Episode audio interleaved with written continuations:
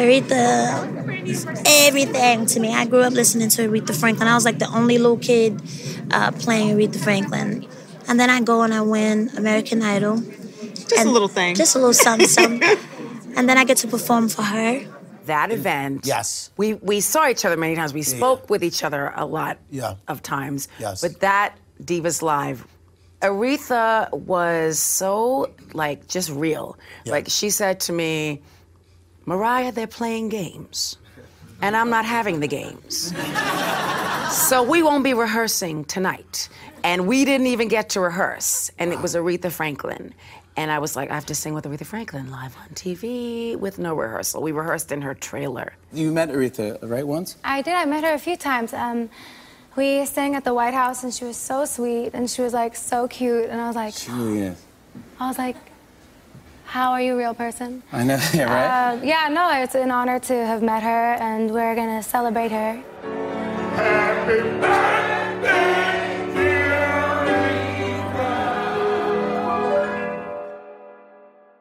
That right there, that's the Temptations' Dennis Edwards singing the birthday song to the late Aretha Franklin. It was 2016. It was her 74th birthday, and there was a huge shindig at the Ritz Carlton Hotel in New York City. It was a star studded evening. And Aretha, Aretha was working a white mink. Aretha passed away on August 16th, 2018. On March 25th, 2022, Aretha Louise Franklin, our Queen of Soul, would have been 80 years old. We're celebrating though with one of Franklin's most beloved songs and really one of my all time favorites. And that's Daydreaming from 1973. Daydreaming. And so you see, it's appropriate that Mr. Edwards, the man infamous for replacing David Ain't Nobody Coming to See You, Otis Ruffin in The Temptations, is singing to Aretha.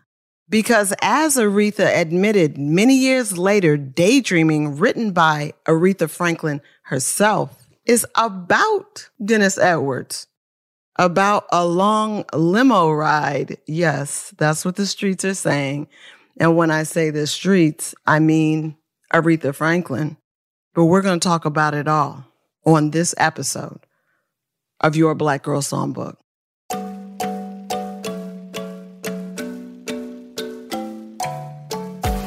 What is the word? How are you? Like Ludacris says at the top of his number one spot, we're back again. Season three, episode one. Black Girl Songbook is a Spotify original show, yet now I am waving to everyone listening via the podcast app of their choice. What? I think we call that growth. I think we call that expansion. Team Black Girl Songbook is beyond excited. Hi. Because now Black women in music are receiving the credit we are due on multiple platforms. Welcome. I am your host, Danyel Smith. Let me just keep quoting rappers. Allow me to reintroduce myself. I am a former editor in chief of Vibe magazine and the iconic Vibe magazine. I am a former editor of Billboard, and you may have seen me on your screens on ABC, Hulu, or Netflix or ESPN talking about anyone from Whitney Houston to Prince to Britney Spears. I keep it busy. I write for places like the Los Angeles Times and NPR and the New York Times and, and, and, and I have a book coming out in April of this year, 2022. It's called Shine Bright, a very personal history of Black women in pop. I've been working on Shine Bright woo, for five years, but really, I've been thinking about it in one way or another for as long as I can remember. And as wild as this world is, I'm feeling blessed to tell these stories. And I think folks are listening because Team Songbook has been included on a number of best of 2021 lists I mean, we were on Essence's list. Thank you, Essence. HuffPo's list. Thank you, HuffPo. We were on BET's list of just like great, important, smart podcasts, shows. We're grateful. This is exciting. And we're grateful to you for listening, for shooting us feedback, and importantly, for spreading the word and raising awareness about our show. Thank you. I hope you're keeping well. And I hope, like I always do, that you're taking as much time as you're able to listen to the music that makes you feel the most alive.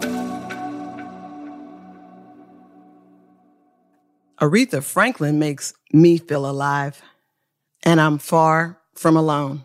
We all know the ring of Aretha's most powerful guns Chain of Fools from 1967.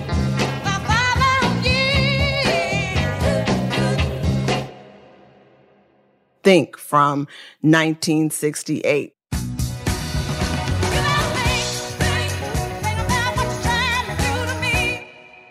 Respect.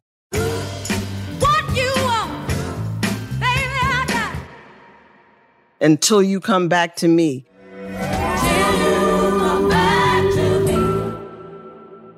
One of my favorites, Call Me. Call Me was written by Aretha herself, and it's the way she and the background vocalist sing, Call Me the moment you get there. And I love you. Baby, will you call me the moment you get there? call me the moment you get there? Yeah. Call me the moment. You get there. It's just like mutual obsession in a song. I love it. It's new love. But there's other stuff, songs that remind me, frankly, that I love music, period. That's the kind of artist that Aretha Franklin is. Let's call it what it is. She's the leader. She's the leader even in death. Please listen to every singer that has come after her, whether you're a vocalist or a pianist or a songwriter or a listener. Aretha is a gateway drug to music. And me, I stay musically and spiritually high off the version of Precious Lord that Aretha recorded live at Detroit's New Bethel Baptist Church in 1956 when Aretha Franklin was literally 14 years old. It's, it's the church of her life. It's her dad's church. The album, which went unreleased for just short of a decade, I believe it came out in 1965, was called Songs of Faith.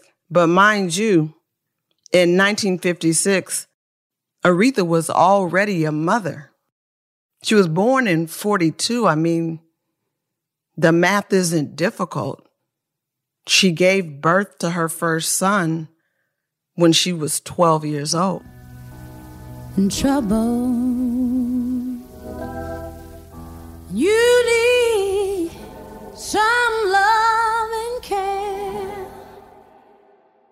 She's a 12 year old mother talking about lead me on to the light.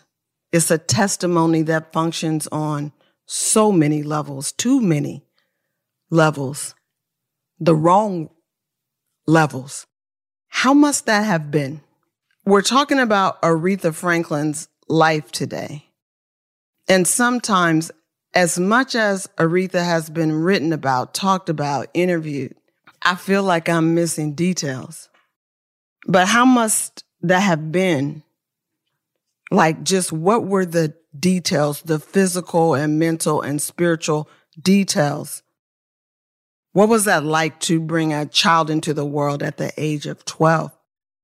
A thing that I appreciated about the 2021 film Respect, the Aretha biopic co produced and starring Oscar winner Jennifer Hudson, is that the character of young Aretha is shown pregnant, like belly showing. She looks like a child because she is a child.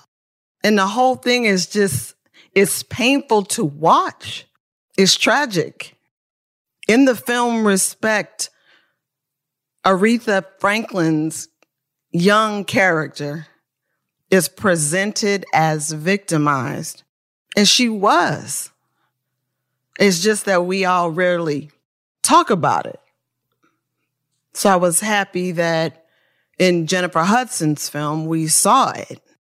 We need to see it.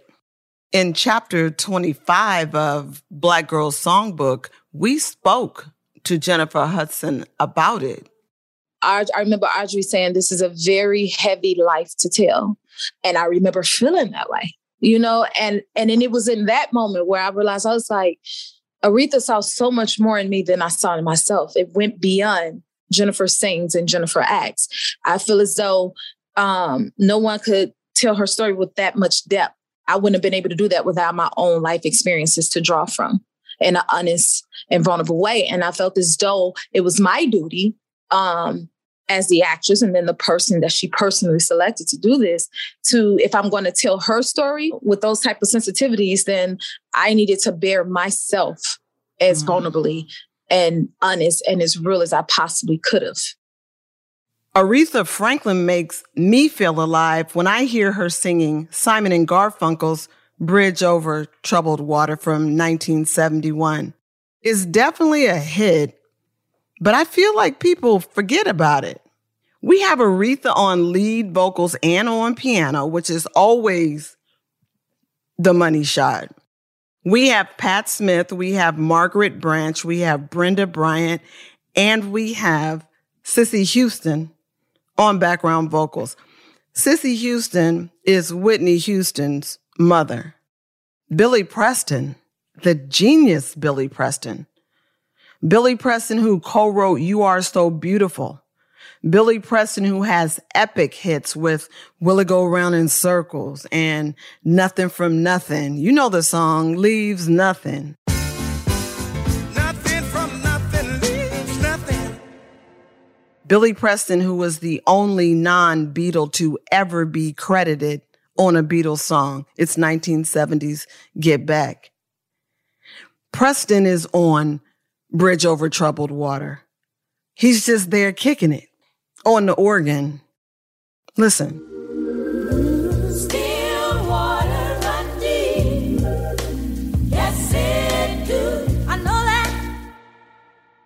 The thing I love about the song too is I love the very black construction of still water run deep. Yes, it do over the more basic and grammatically correct, yes, it does. Aretha made A Bridge Over Troubled Water as much her own as she made Otis Redding's original Respect her own. Just, just for a second, let's just listen to the late great Mr. Redding's version of Respect so you can see for yourself.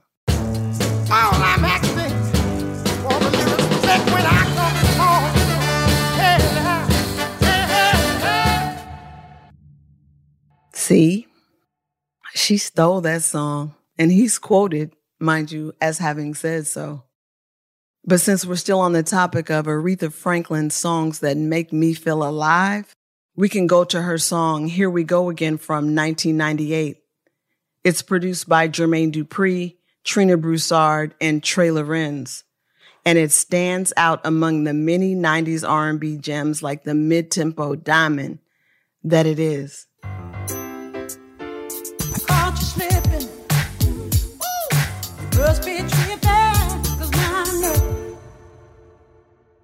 Dupri's production, I can never figure out if Jermaine Dupri is underrated or overrated, but his production here gives Franklin's voice space to breathe, space to kind of layer itself.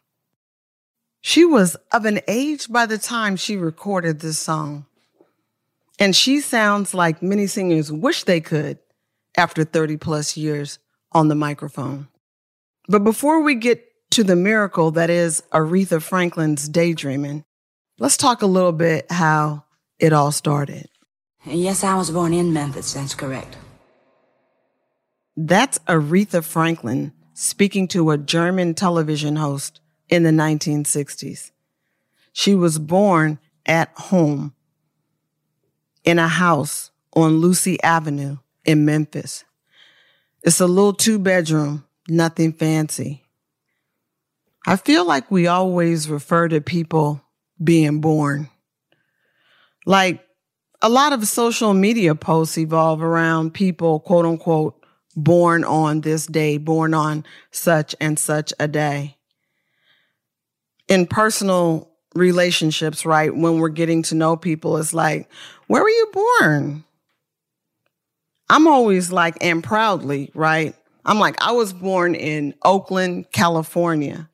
The thing that we forget about all this born stuff is that women are doing the birthing. It's like every time we use the word born, we're speaking of women's work. My husband and I don't have kids, so correct me where I'm wrong, but it's actually called labor, right? We use this word born all the time and attach so much meaning to it, even apart from ideas of motherhood or fatherhood or parenthood. This is why I wanted to talk a bit about Aretha Franklin's mother and maternal grandmother for a minute. It's so often her father, the Reverend Clarence Franklin, that we speak about when we speak about Aretha. So, one, I was glad to see Aretha's mother character portrayed so prominently by the great Audra McDonald in the Respect film. And two, it does us all well to remember that while Aretha is definitely Detroit's own, both Memphis and Mississippi, and for that matter, Buffalo, New York, are in her blood. Before we talk about daydreaming, I also want to talk about Aretha's girlhood. It was short, but she did have one. Aretha Franklin's mother is the late gospel singer and pianist Barbara Vernice Siggers Franklin. Barbara was born in 1917 in Shelby, Mississippi. Barbara's mother, Aretha's maternal grandmother, her name was Clara, and she migrated her large family to Memphis, where Barbara, Aretha's mom, the youngest daughter of seven siblings, was a standout student. She went to a all black school called Booker T. Washington High School. I feel like every high school back then must have been after Booker T. Washington. So Memphis back then, oh, it was popping. It was popping. It was a capital of the South in the 1920s and 30s. Beale Street, the world famous Beale Street, even now, Memphis was a capital of the South in the 1920s and 30s.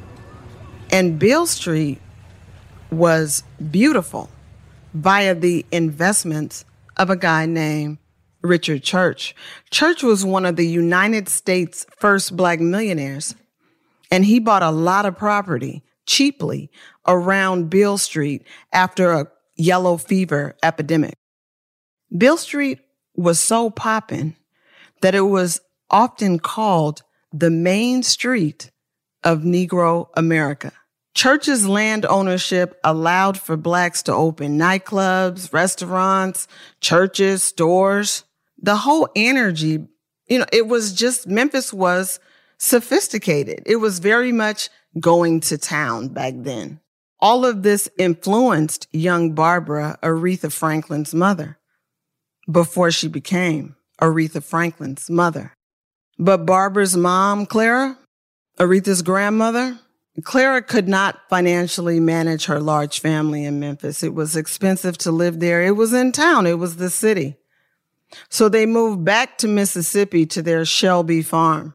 Now, Clarence Franklin, the man who would become Aretha Franklin's father, he'd been preaching on the Black Baptist Circus since he was 16 years old. And he often visited Shelby from neighboring Sunflower County. All these places still exist. It's folks living in Shelby right now. There's folks living in Sunflower County right now. Clarence saw Barbara at church playing the piano, singing. She had that city, that in town Memphis kind of sophistication, and he was very much attracted to that. And soon, Aretha Franklin's future parents, they was in a relationship. Clarence's home county that he was always trying to get away from, Sunflower County, it was the kind of county where black men and women could get hunted down by a mob and be made to watch their own fingers being chopped off and tossed to a crowd of 600 cheering white people who were feasting on like deviled eggs and drinking whiskey. This is not hyperbole. This event that I'm talking about, it actually happened in Sunflower County, Mississippi, Doddsville, Mississippi, to be exact, on February 7th, 1904. There are newspaper clippings that exist from that day and those clippings include eyewitness accounts. That's, that's where my detail comes from. And I bring up this detail, this heinous detail to say that the blues in a music that would eventually become rhythm and blues, then shortened to R&B, those blues come from actual mental, physical, and spiritual blues, trauma seeps down through the generations, which is why we're talking about Aretha Franklin's mother and grandmother and her dad. Kind of from the beginning, Barbara, she was dealing with her husband Clarence's infidelities. They were extreme, not the least of which there was a scandal about him having a child with a 13 year old member of his new Memphis congregation. The Franklins stayed in Memphis until 1944 when they moved to Buffalo, where Aretha's father, Clarence Franklin, took over Friendship Baptist and where Barbara, Aretha's mom, was his pianist and choral director. Both Barbara and Aretha sang at Friendship Baptist. Aretha's aunt Ruby, who was married to Barbara's brother, said on the occasion of Aretha's death that Barbara Franklin had a beautiful voice and was an unforgettable gospel talent. Ruby also recalled Aretha as a child to me something that we so rarely hear about. Aunt Ruby recalled Aretha climbing up to study the piano keyboard while the family lived on Buffalo's Glenwood Avenue. The house is still there. In 1946, the family moved to Detroit where Reverend Clarence took over New Bethel Baptist, the famous New Bethel. Clarence himself was becoming famous. He was friends with stars and civil rights leaders. And in 1948, when Aretha was six, her mother, Barbara, moved back to Buffalo with the son she'd had before she got together with Clarence. It's often written or presented that Barbara, quote unquote, left her other four children. Rarely does it ever come up that perhaps Clarence, via his gender and his fame, was able to keep the children. This is a detail that works my nerves. Aretha visited her mother often in Buffalo. She spent summers in Buffalo. Her mom was working as a nurse or sometimes a nurse's aide. Barbara was living with her stepfather and mother. You remember Clara, the one that moved the family in from Shelby to Memphis? Aretha's remembered in that Buffalo neighborhood. She's remembered as a tomboy. Picture it. She's remembered as the kind of little girl that would climb up a fence or up an apple tree. That's a certain kind of little girl, to be honest. It's not that far from the type of little girl that I was, me and my sister. You just never hear about. Little Aretha, before she gave birth at the age of 12 to a child of her own. But for little Aretha, there were lollipops.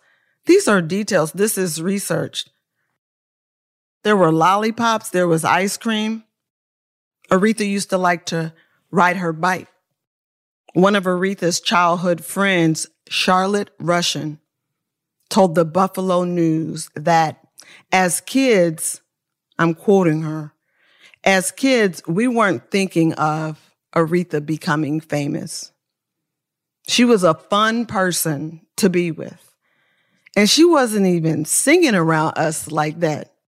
I loved her in Buffalo because she was just Aretha Franklin. End quote. Over the course of her life, Aretha, with her siblings Irma, Cecil, and Carolyn, they went to Buffalo often to visit their mother's grave.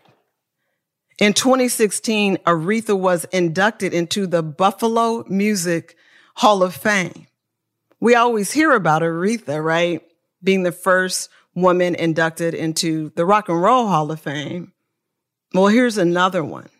And according to Aretha's autobiography about her mother, a neighbor is quoted as saying Barbara would climb the porch steps, settle into a rocking chair, and draw Aretha and Carolyn to her side.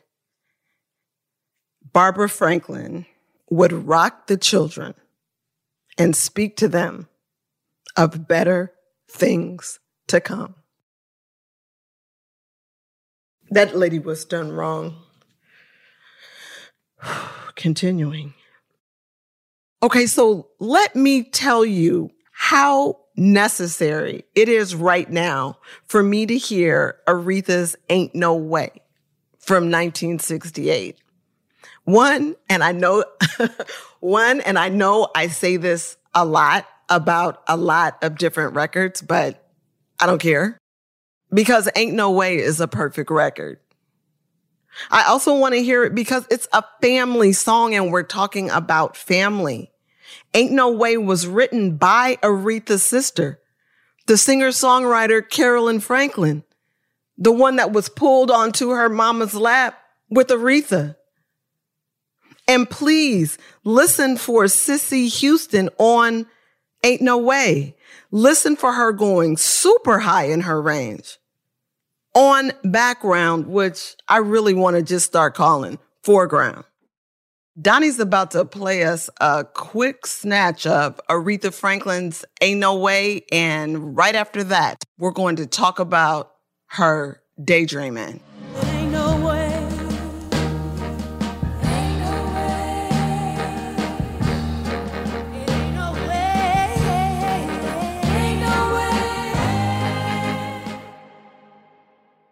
So please don't argue with me. If you see me, if you at me, don't argue with me about ain't no way because ain't no way. It ain't no way. That's not a perfect record, but onward and upward. Let's just play the top of Aretha's daydreaming vocals just just to set the mood. Let's get away, let's go someplace, huh? Where I don't care. So, mood set. It was 1973. Aretha was single. She was 31, gorgeous, gleaming, glowing, and making some of the biggest hits and most important music of her career. Daydreaming is from 1972's Young, Gifted, and Black. It's Aretha's 18th studio album. So just as we talk about work and labor and all these things, can we talk about being on your 18th album when you're 31? The album title and song cover is from Nina Simone's 1969 Young, Gifted, and Black, a song composed by Simone and Weldon Irvine in memory of Raisin in the Sun playwright Lorraine Hansberry.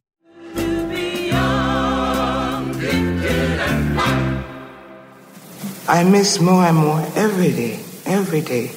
It seems that she comes alive more and more every day for there are all kinds of things written about her each day more and more.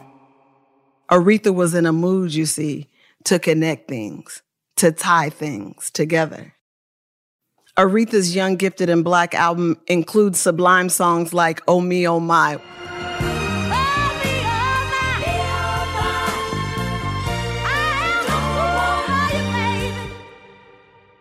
Oh, that is a song. Rock Steady will heat any room up, any party, any anything right now today. Sit yourself down in your car and take a ride while you're moving rock steady. Let's call this song exactly what it is. What it is, what it is, what it is.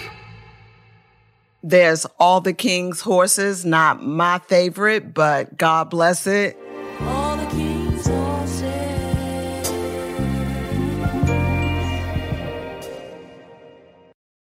And there's also the gorgeous, it's, it's really my jam. The gorgeous brand new me with that just because of you. That hook. Just because of you. Just because of you. Just because of you. Whoa, whoa, whoa, just because. Listen, that song, and even in addition to that, Young, Gifted, and Black has Aretha's amazing cover of the Beatles' Long and Winding Road. That the rain, rain, oh. But daydreaming? Listen, first of all, as I've said, the background singers are on foreground duty. And this time, it's the aforementioned Carolyn Franklin, Aretha's sister. She's with Brenda Branch, epic voice, Margaret Bryant, insane voice, and Cissy Houston is there also. I feel like I always need to repeat that Cissy Houston is Whitney Houston's mother and the person that Whitney Houston credits with training her to become the singer that Whitney became. Whitney was about nine years old when Daydreaming was recorded. Whitney may not have been in North Miami at Criteria Studios when Daydreaming was recorded, but Whitney was in the world. And Whitney knew what her mom and her group of background singers, they were called the Sweet Inspirations. Whitney knew what they were doing and what they sounded like. She was listening, she was paying attention. Have you ever heard Whitney speak about Aretha? Please listen. When I first heard Aretha sing, or when I was in the studio and I saw Aretha and Sweet Inspirations working together, and I heard Aretha's voice, it's just something that she has, and the way she makes people feel, you know, was what I, wanted to have, you know, what I said, Ooh, if I could, if I could ever be a singer, that's the way I'd want to make people feel. That was the Whitney Houston, the one with the golden voice, speaking to Merle Ginsberg during a 1986 interview with Rolling Stone magazine. It's just good to hear like verbatim from Whitney's mouth and heart how influenced she was by one of the greatest voices that we ever heard. It's like great on great on great. It's that's Whitney. I'm going to be honest with you. I'm so happy that that exists on tape. I'm so happy that our story consultant, uh, Taj Rani, found it. It's everything that we can see the line, the strand, the through line between Aretha and her sister and Whitney's mother and Whitney. It's it's literally just called it's there's a name for it, there's classes on it. I'm not a sarcastic person, but I'm just going to say it's called history. And black women are left out of it. And these kind of through lines go undocumented. And that's why we're creating Black Girl Songbook. I don't even think I'm being sarcastic. I think I'm just being irritated. But when I'm irritated, I tend to work. So, in addition to those culture shifting foreground singers, I mean, we have just, it's an amazing group of people that were in that studio. We have session greats Cornell Dupree and Don Arnone on guitar. We have the gifted and prolific Chuck Rainey on bass guitar. The genius Hubert Laws. Hubert Laws has his own albums. Hubert Laws on Daydreaming is on alto flute.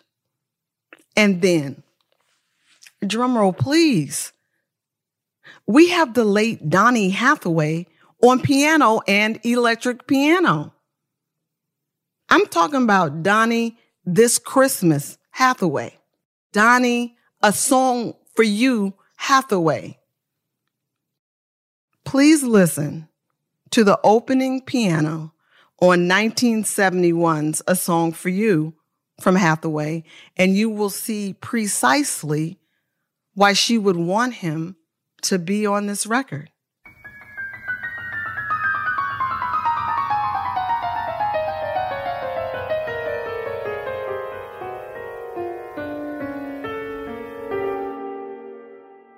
She knew what she was about to do.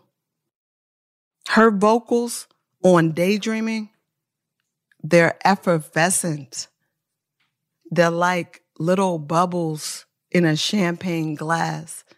This isn't always where Aretha Franklin goes mood wise. She knew she was about to make a happy record, and it looks good on her. She's in Miami, and it feels like she's thinking about the Caribbean or South America, Brazil. Maybe she's thinking about what it was like to be on her bike back in Buffalo when she was a little girl, before we all knew about Aretha Franklin in all caps.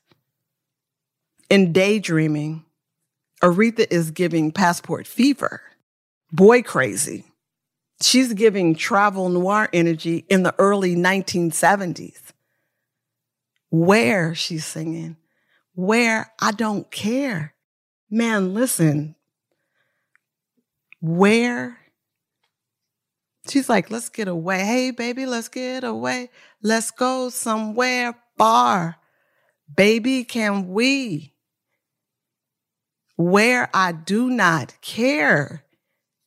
Come on. It's everything. It's balance. It's freedom. It's fun. It's love. It's lust. It's joy. Aretha Franklin came up with money, especially by the time they got to Detroit. She lived a lifestyle that was different from so many black people at that time and really different from a lot of black people and marginalized people in this time. But Aretha came up a hard way. So did her mother, and so did her grandmother. And it just feels like in 1973's Daydreaming that even if it's just for a few short minutes, Aretha is shaking it off. She set a tone.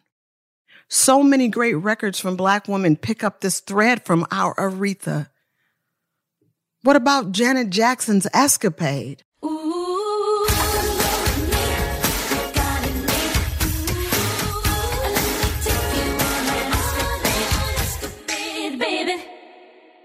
Aside from being one of Janet Jackson's best songs ever, there's Effervescence. Just picture those bubbles in that champagne glass. Let me take you on an escapade. And Janet is doing the inviting. That's what I love. She's not waiting for anybody to say, even as Aretha, you know what I mean? It's like Janet's upping the ante and saying, let me take you on an escapade. Oh, it gives me the chills. I promise you. And what about Tracy Chapman's moodier, yes, more chill? That's how Chapman is. What about her fast car from 1988? You got a fast car. Is it fast enough so we can fly away? You gotta make a decision. Leave tonight or live and die this way. Man, that record is for all time. The song is fragrant. Do you hear me? It's fragrant with hope. It's like she says it. It's it, it it's hopeful, even though she and her girl are starting from zero and got nothing to lose. But she talking about I got a fast car though. And we gonna get up out of here. I love this energy for black women. I love this kind of music that creates like an aura where the blues, the blues can't really break through, even if it's just, you know, just give me a day, a week, just let let that music be the little protective aura. I love it. That feeling of like, I'm moving too fast. We're moving too fast. You can't even see us. We are a blur of joy. We are out here singing our songs honey, doing our thing.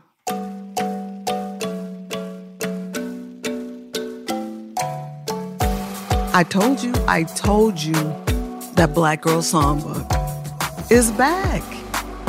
We're back. And we hope you hang out with us for the rest of season three. Season three, we have some beautiful, strong things planned. It's our Shine Bright season. My book, Shine Bright, a very personal history of black women in pop, it's available for pre-order now. It's available for order forever after.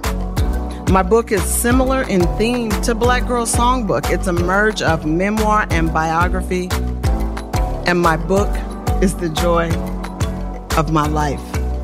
So let's stay in touch, please. You know, I'm always on Twitter, I'm always on Instagram, doing the most, sharing a little bit of life, a little bit of culture, and a little bit of music whenever I can. My name on both platforms is Danamo, D A N A M O. Team Black Girls Songbook is a brilliant ringer crew.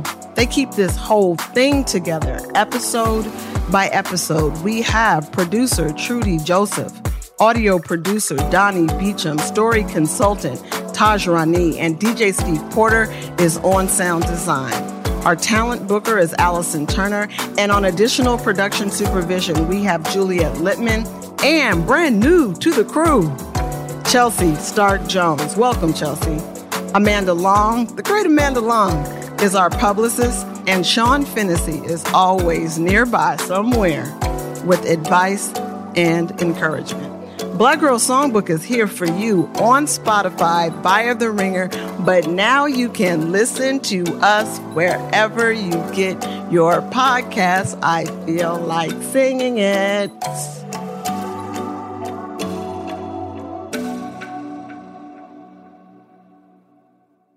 So, Why am I in a good mood right now? I don't know, but I think we're about to hear a little snatch of daydreaming, though. That's what I do know.